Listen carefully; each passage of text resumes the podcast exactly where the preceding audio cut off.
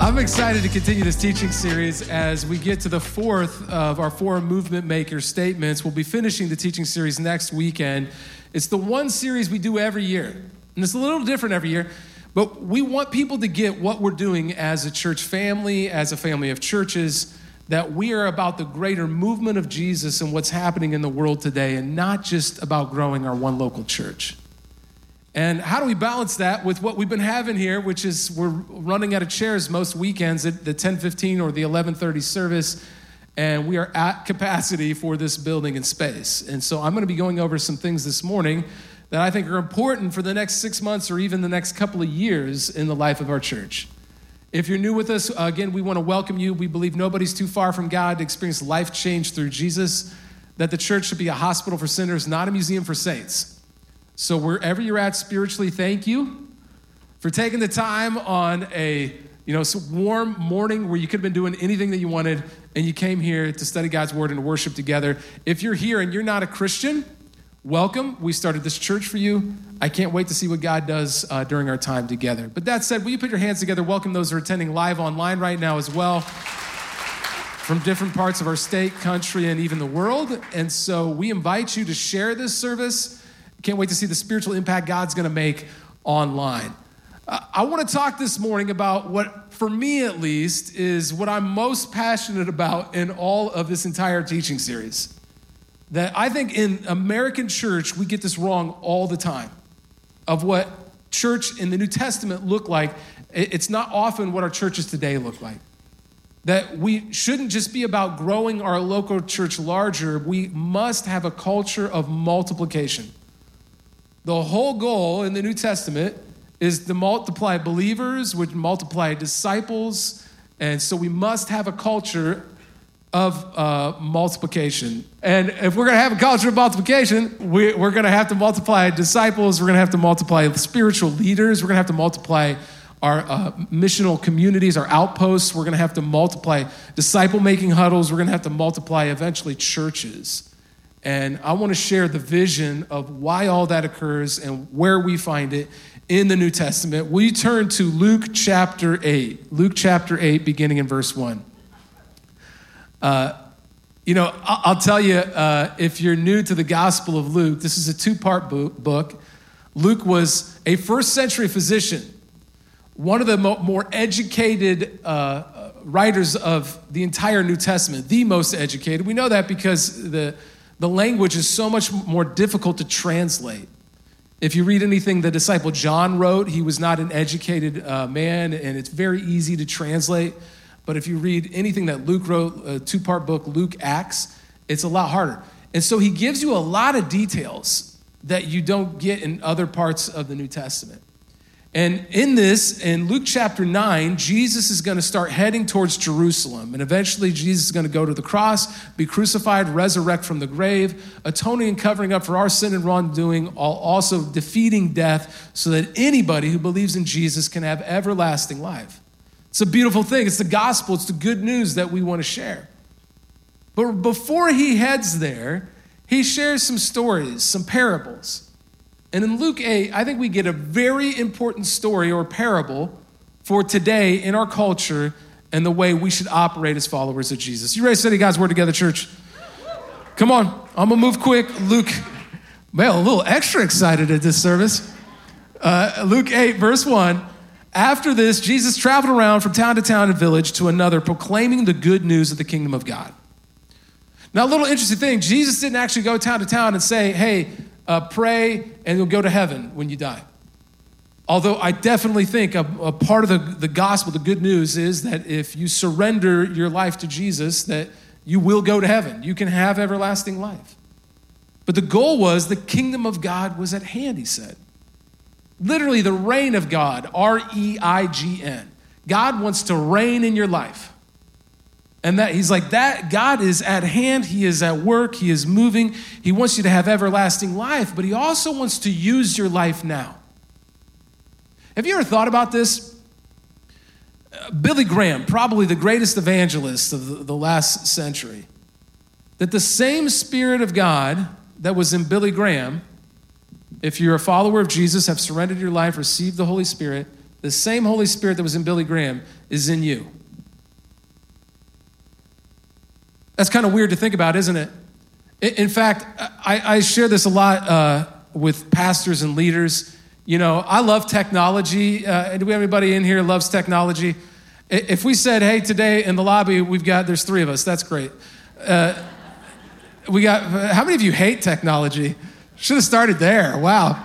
Uh, uh, but if we said there was new iPhones or iPads or whatever, at least the three of us would be running out into the lobby to collect those. I do know this with certainty that uh, I believe that churches need to reach the context, and so we want to utilize all forms of technology to reach more people for Christ. And if we told pastors at leadership seminars I've done, hey, we got free tech gear that's going to help your church out in the lobby, they would stop immediately and sprint out there and, and do it. And I want to tell you this morning that I believe we have the latest biotech the world has ever seen right at our hands.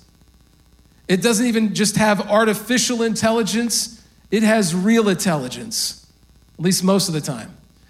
And that is a living, breathing human being. The latest, greatest technology the world has ever seen that can think for itself and make an impact. That our bodies are a temple of the Holy Spirit, scripture says. That God could use you to make a spiritual impact. So when God says the kingdom of God is at hand, the good news that we're spreading is that you were created on purpose, you were redeemed by the work of Jesus, and that you could live with Him eternally, but you could also be used by Him now with your time, talents, and treasures to make the impact with the short life that you've got. You see, he goes on and he says this the 12, those uh, first 12 disciples, were with him, and also some women we often forget that some of the women were making some of the greatest impact in those days of Jesus' ministry. These women who had been cured of evil spirits and diseases, one of them, Mary Magdalene, you probably heard of her, from whom seven demons had come out. Also, Joanna, the wife of Chuza, the manager of Herod's household. So she came from King Herod, like she had wealth and influence.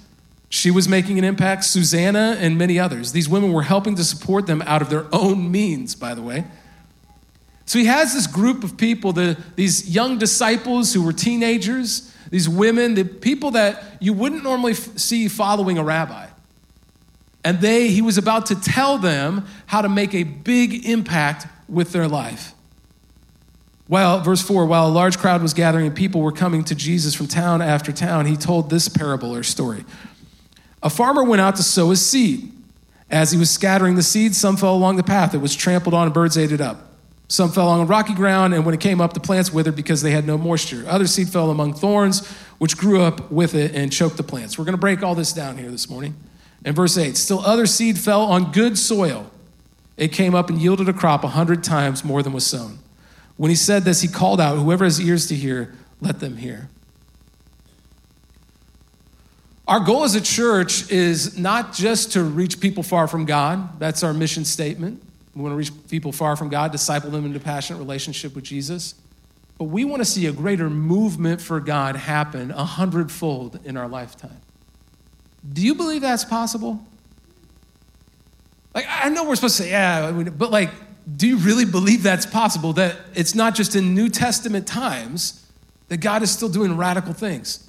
Do you realize in the last few years of our church, despite of the global pandemic and all that stuff that was going on in the world, We've seen that we sent out four to 500 people to plant new Mercy Road churches, that there are more people right now on Sunday worshiping in other Mercy Road churches than are worshiping in this original one. That they're all, again, at Anderson last weekend, they, they saw another person give their life to Christ and get baptized. And we're seeing that happen in Multiply, Indiana. We've planted now 29 churches in the last little over six years. It's radical what's happening. And in the middle of all of that, this original church, you would say, yeah, but you send resources away, you send people away, and then the local church dies. I've had people say you're going to rob Jer- Jerusalem to feed Judea or whatever. They take that Acts 1 out of context. And I want to tell you that is a lie. That when God is on the move, he does radical things even today. While we did all that stuff, we saw this church continue to grow. And two weeks ago, we had by far the highest uh, normal Sunday attendance we've ever had.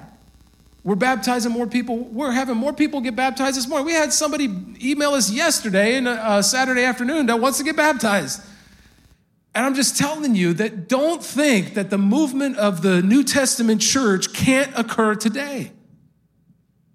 God is still God. And what we have the capacity to do is to see a greater move of Jesus happen. I'm a little passionate about this. I don't know if you can tell that. And so let's just recap. If you missed the first three weeks, it's cool. Little recap. Our four movement maker statements. Our motto is to live boldly and love deeply. We, we don't want to be a spiritually dead place. We want to live our faith out boldly, but we want to do it out of the love of Christ. Our model is to follow Jesus up, in, and out, to produce disciples that are following him in that way. And our church model reflects that. Our mission, we exist to see people far from God, discipled into a passionate relationship with Jesus. And then the final one today that we're going over, the greater movement. It's in the hallway there on those big banners. We desire to see a million people give their lives to Christ in the state of Indiana. We even put a date on it by the year 2050. And you may be like, that's a silly goal. There's less than 7 million people in the state of Indiana. but we would never be able to accomplish that mission if it was just how do we grow our church bigger? It requires us to believe that hundredfold growth, impact, multiplication can actually occur. And that's what I want to discuss. Will you pray with me? God, uh, man, in a culture today where sometimes we don't prioritize you or even prioritize come together as the body of Christ. So many people have come together this morning. And we've maybe come from different cultural backgrounds, different ethnicities, God, different socioeconomic statuses. Maybe even people that uh, aren't even Christian yet. Maybe there's some atheists or agnostic people here. God, we started this church for people just like that. I pray this morning for all our different backgrounds, you might unite us and teach us your truth through your word, God. They don't need to hear more words from me or any human being. We need to hear from you through your word. So, whatever is not of you, I've prayed fall on deaf ears. What is from you, you'd speak to our soul. We acknowledge the presence of your Holy Spirit in this room with us. We worship you, and we pray that you would speak to us. It's in Jesus' name we pray. And everybody said, Amen. Amen. You know, I'm excited for many reasons today well, I get to preach on something I'm really passionate about. Uh, a, a lot of youth sports yesterday. It was a fun day for our family. Anybody have some youth sports going on yesterday? Uh, how many of you are like glad that that's over? A few of you? Yeah, okay. For being honest. Uh, but it was also the kickoff of college football yesterday. Yeah, we got some college football fans in here. If you're not a sports person, it's cool. We got other analogies than just sports, but I it was kind of our annual poll where we find out where everyone lies spiritually by who they root for on Saturday. And so let's just start with the dark side. Uh, do, do, we have any Ohio State fans out there? Yeah. No, no, don't boo, because I'll tell you this Ohio State fans are always very passionate. Do we have Ohio State fans out there? Yeah, okay, now you're not going to yell, but a couple in the back. It's okay. Well, Ohio State fans, and then here's the one these are always very passionate. And let's just get over, over with. Do we have any Michigan fans out there?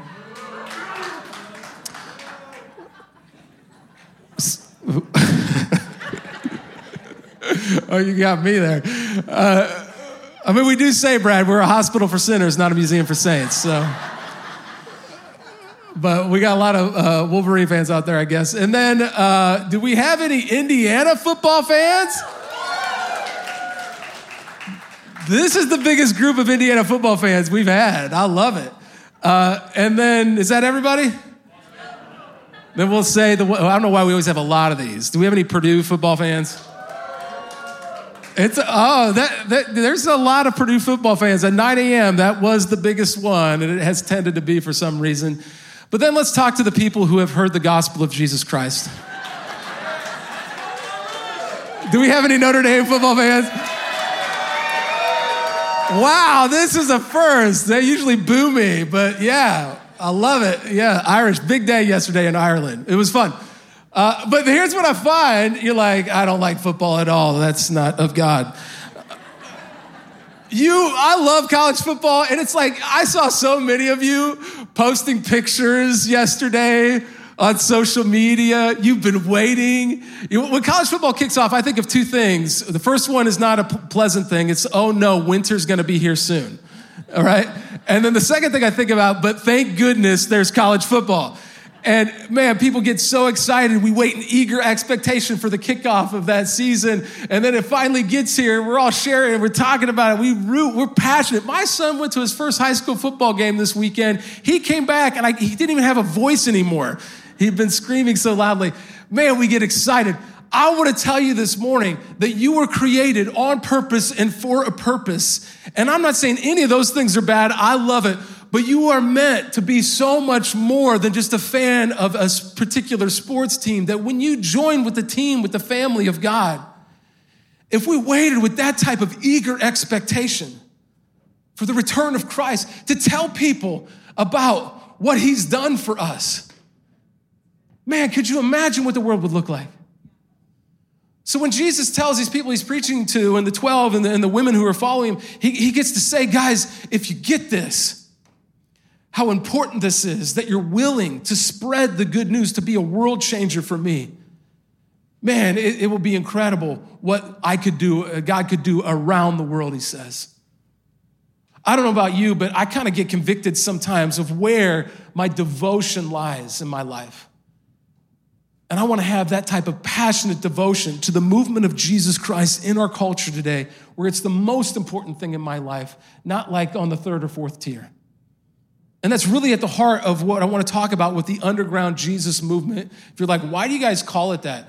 I find too much in church, we don't look like the New Testament church. We're more concerned about celebrity culture and about followings and social media stuff than we are about actually producing disciples who are making disciples who are living the mission of Jesus out. It's why in the underground church in China expanded rapidly, the Jesus movement that we saw the movie about, all of that occurred because the emphasis wasn't on the public ministry, it was on the underground aspect of what Jesus was doing in that world. I think we could see that happen today. If you're taking notes, the underground Jesus movement, number one, uh, a movement must scatter. If we're going to reach a million people for Christ in the state of Indiana, we're going to have to scatter. Over the last several years, we've broken up so many friendships. we've sent people out to other churches to start new things. It's hard. Look what he says here in Luke 8, verses 5 through 8. Remember, a farmer went out to sow a seed and he's scattering it. He scatters the seed. Some fell along the path, it was trampled on, and the birds ate it up. Some fell on the rocky ground, and when it came up, the plants withered because they had no moisture. Doesn't it seem like the farmer's kind of wasting some of the seed? In fact, if you look, it says other seed fell among thorns, which grew up with it and choked the plants. Still, other seed fell on good soil, and it came up and yielded a crop a hundred times. We'll talk about that in a moment. But first, He's just scattering the seed lavishly. And the seed represents the word of God. He's telling people about Jesus. He's just doing it lavishly. He's not even caring. Any first century farmer would have been like, that's offensive. What a waste of a valuable commodity. That seed, it's lost on us because none of you farm, but it's like, why would you scatter the seed so lavishly all over the place? A Lucan scholar named John Nolland writes this this sower sows seed which has an extraordinary yield potential. He knows he is in line for a bumper yield. He can afford to be generous with his seed. The end of the story vindicates his confidence. The yield is a remarkable hundredfold return, which is to be compared to a typical yield of seven to tenfold. He wants to spread it everywhere because if just one seed takes root, it's going to be a hundredfold growth. This isn't just any normal seed. The good news of Jesus radically changes lives. It takes former fraternity guys and, and turns them into people who tell people about Jesus. He takes people who in here who you coming out of addiction and recovery, and he's going to make you a world changer for Christ. He's going to take people in here who live for greed and their personal empire, and they're going to say, "Hey, how do you make an impact a hundredfold with your life?" Wherever you're at spiritually or wherever you're at in your, your journey today, I want to encourage you that we need to tell people about Jesus, do it lavishly, spread it, because you never know whose life is going to change. We should do everything we can do to reach anyone everywhere. If, if you look at the New Testament, it feels super chaotic. like the next thing you know, they're, they're gonna, like, the church grows in Jerusalem, and then it gets up in Antioch, becomes home base. And then these pagans, they start coming to know Jesus. We preached about that a couple weeks ago. And then it begins to spread in the eastern part of the Roman Empire. They just start churches all over the place. And then they start churches farther west in the Roman Empire. Then it spreads to the whole Roman Empire. Within 300 years, the official religion of the Roman Empire will become Christianity.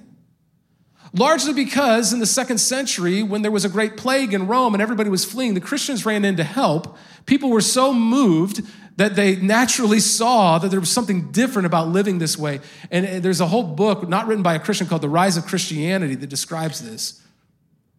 What I want to tell you this morning is that the movement of Jesus can happen if we believe in the power of what Christ can do, one seed can do when it enters a life. And so we have to do everything to reach everyone everywhere. And that starts here at the, our local church. Yes, nothing wrong with reaching people for Christ and growing the local church, but that's not our end goal. In fact, I, I want to tell you this morning, because we want to reach as many people for Christ here at Mercy Road Carmel, we're looking at the season of how to maximize the impact we can have. And I shared this two weeks ago, and I want to give you some more detail. We've come up with a plan because at this service and at 1130, uh, we run out of chairs almost every weekend. One of them, we're setting up chairs. I mean, a couple weeks ago, we had all like all of our space taken by chairs. And so uh, we found out that with theater seating, because the seats fold up, it'll be just as comfortable because it'll be like any place you go where there's theater seating. Uh, we could actually fit 150, if not 200 more people in here at all three services. That's a huge impact. And so we decided that we want to dedicate our end of year campaign that we do every year to that. And in fact, we decided, hey, why don't we announce it now rather than in late October like we typically do? And so we were trying to think of uh, this will include all of the seating, the theater seating, some stadium seating in the back there, finally fixing the stage. You may not realize this, but there's holes all over this stage. And we're going to fix some of the problems we've had in here for years that we never fixed because we planted churches instead. And then uh, another big part of it will be the one thing on this building. This used to be a Borders bookstore. I don't know if you knew that. And the one thing we haven't replaced on the building because we planted churches instead of fixing it was the HVAC system. And it's beyond time to do that, do this, but we're finally going to do it and replace the HVAC system at this building. If you're like that doesn't sound cool and fun, I, I actually think it's the most important part of this whole project. Um, and then in addition to that, as we make more room for people here, we hope to also in the kids space. It won't include an expansion of the kids space, but we'll now be using room seven every week for kids space when the new auditorium opens up. And with that, uh, we're going to hopefully be able to purchase some new kids furniture to help with the space and capacity so that we can make it a more comfortable experience for all the kiddos back there. And so we want to make room for as many people as possible so we can reach as many people as we can for Christ. And so there it is. We, we uh, as a team, thought of what were we going to call this campaign to make room for more people. And we came up with this brilliant title, Make Room. So that's pretty much it, pretty self explanatory. Uh, you can actually see some of the seating that's going to occur in there. But I'm super pumped and excited for this. You might say, well, I, I thought you were about the, the bigger picture, reaching you know new, new churches and all of that. Why, why do that? Well, we're in a season of recuperating from all of that. And we know in about a year and a half to two years, that's going to start back up again. And so we want to maximize our capacity here. We, we want to be known for our sending capacity, not our seating capacity. I think that's super important. But so the reason that we do that now is because we want to maximize the number of people we could send, not that we can have more people that just sit in a chair for the next 30 years of their life, right? Like we want to disciple people and get them ready to send them out on mission to make a spiritual impact. J.D. Greear, in his book Gaining by Losing talks about this exact thing of I encourage you to read that book. We had all of our team read that book a number of years ago of how to actually reach as many people for Christ, make the biggest kingdom impact you can. And he uses this analogy that we don't want to be the cruise ship, right? Where we just build the biggest cruise ship possible and help entertain you all. Uh, we're not a social club, right? Some of you wish we were, but that's not our goal. Uh, we, we, we're also not the battleship. The, the goal isn't to become the biggest ship that can make you know, the biggest impact with just this one local church. He uses the analogy J.D. Greear does of the aircraft carrier We want to uh, be known more for our sending capacity than our seeding capacity. The USS Nimitz is one of the largest super carriers in the world, uh, can hold dozens of planes, and it's one of the most dangerous and fiercest ships in the ocean. And so we want to actually, by making more room for people here, we're enlarging the aircraft carrier to be send even more people out to plant more churches in the future. In fact, uh, if you don't know this, you should. Pastor Jeremy Leffler, uh, who oversees our family ministry, when he started, we said, Hey, we want you to invest for three years here into the next gen department, and then we're going to get ready to send you out to plant a church. And so he's about a year and a half into that, and sometime in the next year and a half to two years, he's going to start the process of uh, planting a church. We're serious about this on every level. If you're like, those are some big picture things, but where do I start? Well, if you're new here, we have the perfect place to start. It even fits with the analogy of being planted. Uh, it's rooted. And Rooted is a 10 week discipleship experience. It starts in a week and a half here on Wednesday night. Fall is usually one of our biggest groups. If you've never been through Rooted, man, I want to like absolutely challenge you to do it this session. It's going to be on Wednesday nights. If you can't do Wednesday nights uh, here at the building, we will have other groups that meet during the week in homes. But I encourage you, you can sign up for Rooted today by writing Rooted on your Connect card or just going out to the Rooted table right afterwards. It's that simple. We want everybody in our church to go through the Rooted experience. But then after that, uh, and that kicks off September 6th, uh, childcare will be provided we, we want to scatter the seed and reach as many people for Christ and then begin to disciple them through rooted in huddles and then have them live on mission and outposts like Pastor Nate talked about. But we also, the movement must multiply then. Number two, if you're taking notes, underground Jesus movement, a movement must multiply. Look what happens here in verse 8. Still, other seed fell on good soil. It came up and yielded a crop a hundred times more than was sown. He's like, whoever has ears, better listen up. Time to pay attention. You have the potential to have a hundredfold crop just if you see one seed take root. In fact, we're using this within Multiply Indiana over the last uh, two years. We've done this thing called March for a Million, where we've uh, prayed and fasted and we've worshiped on Monument Circle with dozens of other churches, and we've called out to God to make a million disciples uh, for Christ by the year 2050 in our state. And uh, we had it planned for September 16th. And in late June, the city of Indianapolis reached back out to us. And because of the monument construction, they were going to have some issues we had to walk through. And we just recently found out that we're not going to be able to host the event on the monument. And so we began to, it was very devastating we put a lot of time and energy into it this year. We are going to have it be the biggest thing we've done yet. And we just had to say, okay, what is God doing? And we started realizing that we were putting on an event to gather people and do this big thing, but we weren't doing the most important thing. We were getting the cart before the horse. We weren't actually following up with people and challenging them to make a hundred disciples with their life. That hundredfold growth, right?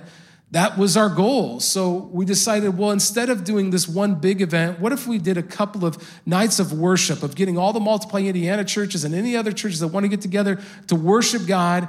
And on that night, we just make a call out to people that want to make disciples with their lives to sign up. And we're going to pray and anoint you for disciple making and pray that you have a hundredfold crop.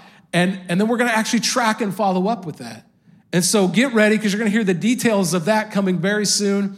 Uh, we're hopeful that we'll see if it happens that we might even be able to rent out Clowes Hall at Butler campus. We have a huge vision for what God could do in our state by the year 2050, but it's going to require us to think multiplication minded, that a hundredfold growth is actually possible.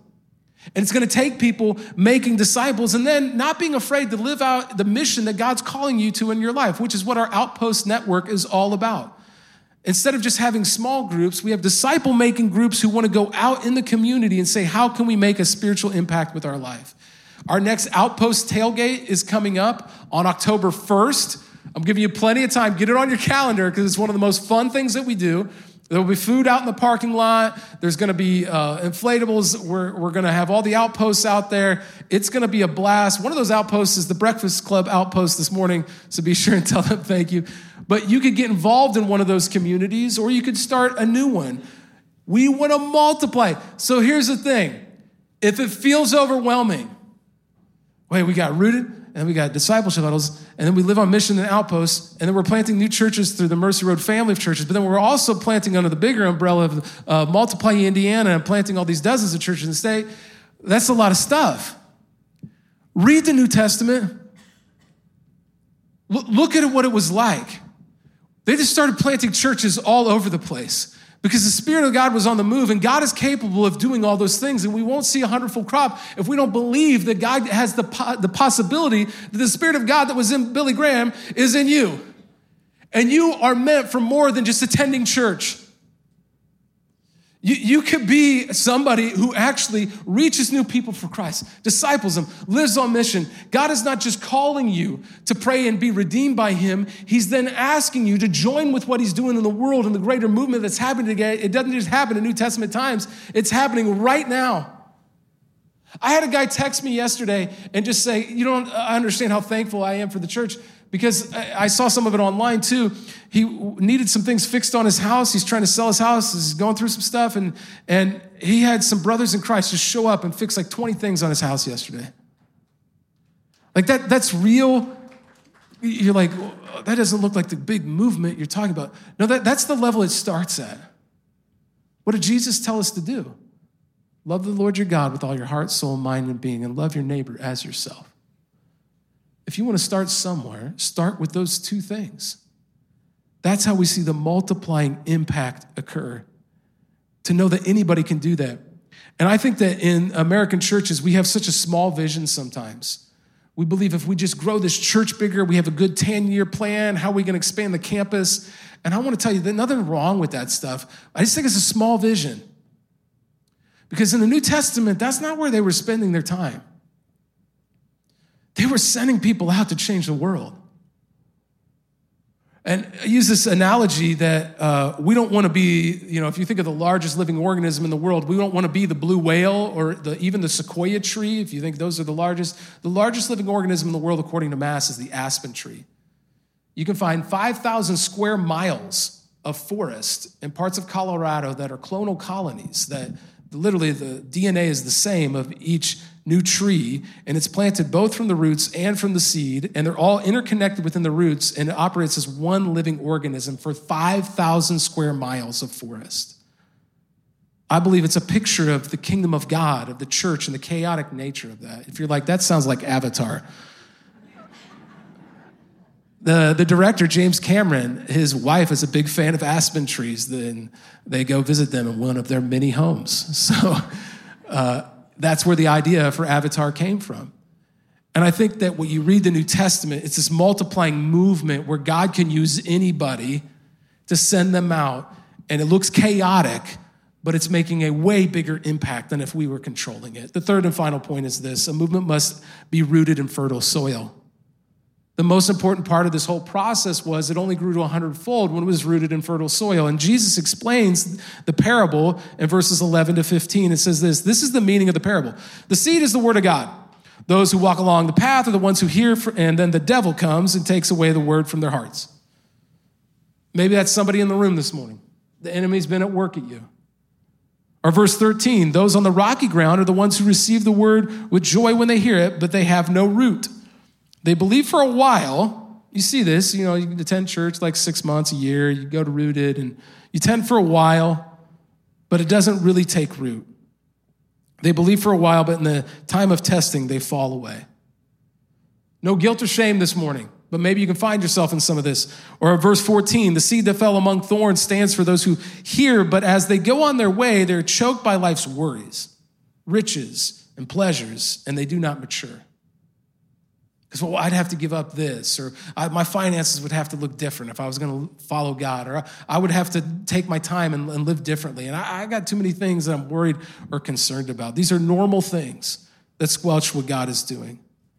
In fact, these three things, the three things that squelch a movement, I believe, are those three things that Jesus just talked about. Number one, the devil. Number two, not being discipled to really take root in your faith. You've prayed a prayer, but you haven't really been discipled. And I think I got the slides for this. And number three, worldly riches and temptations. Thanks, guys.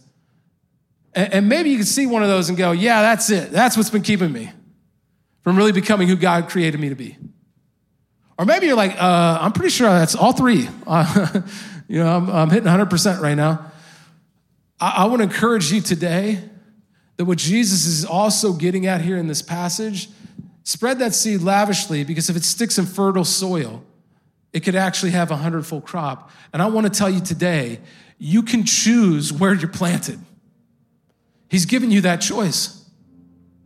You, you can choose to surround yourself in Christian community, to study God's word, to make your choices off of what God wants and desires for you, to, to listen to someone else, allow them to disciple you, to fight against the, the enemy's attacks by going to Him, to God in prayer, fasting. I want to tell you that you were created for more and that if you're planted in the fertile soil of Christian community, people who love Jesus, we will have a hundredfold more stories of people coming to Christ. We will have more stories of people helping them fix their house up in their time of need. More stories like one of our outposts that are for years helping uh, the addiction recovery and offering support every single week for those who need it. We'll have more stories like our outpost, the LOV outpost, helping in the foster care system to eradicate the need for it by meeting the physical needs of single moms and dads and keeping kids in the home. I want to tell you, you can become a world changer just like all those people, just by simply saying, I'm going to be rooted in the fertile, healthy soil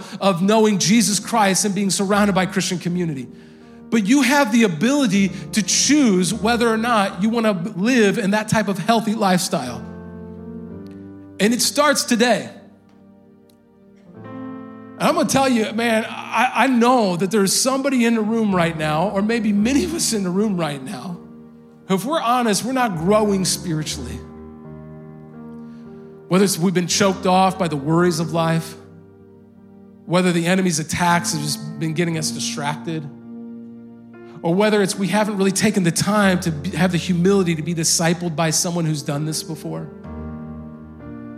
Let's shed that off this morning and be rooted in healthy, fertile soil. And I want to give you the opportunity to start that process right now. Will you pray with me? God, I thank you for every person here. God, when, when you created us, you knew you were outside of time. You knew that we would all be here at this moment right now. It says you know every hair on our head. God, your Holy Spirit has been ministering to us before we ever step foot in this space. All we're asking this morning is, God, that we might have the humility to respond to your word. If that's you in the room and you would like to surrender your life to the Lordship of Jesus, or whether you want to recommit your life to Christ, I want to give you that opportunity right now. Pray this silently as I pray it out loud. God, I want to be a world changer, to have a spiritual impact a hundredfold. And so, God, this morning, I want to be rooted in your fertile, healthy soil. So, on this day, August 27th, 2023, I commit my life to you fully as Lord. I repent of anything in my life that's not of you. And I surrender in humility over to you. Help me to love you and to love others well. We love you, Jesus, and we give you this morning. We pray this in your name. And all God's family said, Amen.